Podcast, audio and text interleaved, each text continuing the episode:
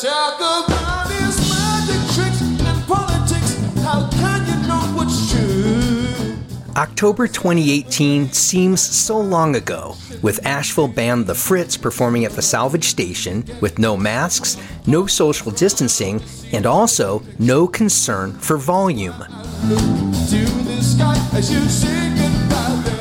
But for the first time in 20 years, Asheville officials want to update the city's vague noise ordinance to reflect concerns and complaints from a growing residential population. And that has raised alarms in a music community nearly muted by the pandemic. like why now why couldn't this be tabled until later Jessica Tomasin is the founding manager of Echo Mountain Recording Studios and co founder of Asheville Music Professionals.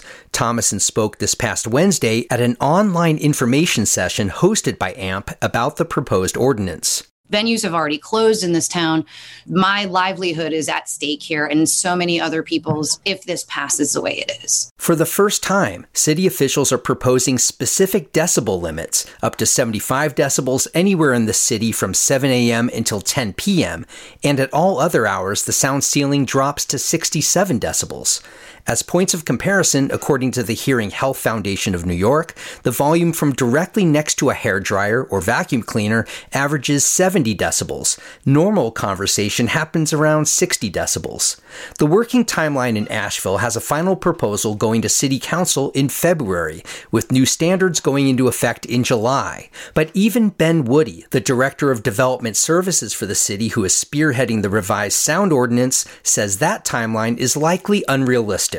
Honestly, whatever it's worth, I think we've managed to make everybody upset with the noise ordinance. So I acknowledge there's some, some more work to do. City staff studied six years of noise complaints, conducted their own sound measurements, surveyed 1,500 people, held 30 meetings with stakeholders, and studied ordinances from New York to Seattle to Greenville, along with a dozen other cities, before drafting the Asheville proposal. Still, while the proposed ordinance is agnostic when it comes to the sources of sound, anywhere from industrial to automotive to residential, the music community seems particularly aggrieved. We can't take decibel meters and chase cars up and down the road. But the city can potentially cite or ticket venues, along with individual buskers.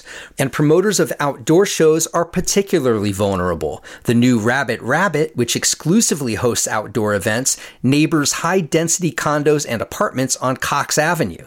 We've spent the last nine months, you know, filing for unemployment, trying to figure out how we can pay our mortgages, you know, literally surviving. Liz Whalen is the marketing and special events director of the Orange Peel, which owns Rabbit Rabbit. We are barely keeping our heads above water. We don't need to be kicked when we're down. Woody said the music community should take solace in one finding. In all the pre pandemic sound surveys conducted in Asheville, including from outside live music shows, there wasn't a single instance of a club exceeding the proposed sound limits. The handful of measurements we did around music venues was focused on the ones we got complaints on. We never get complaints on the Orange Peel or the Gray Eagle or ISIS because they manage their facilities really well. But I'm going to do the same call next week with the same number of residents. They're going to throw an entirely set of different darts at me. You know, we get thousands and thousands of complaints on noise every year in the city. Not to say they're all valid, but th- it is an issue that affects people. And so the city is in the position of trying to find balance City staff are still taking public comments on a website devoted to this issue. I'm Matt Peiken, BPR News.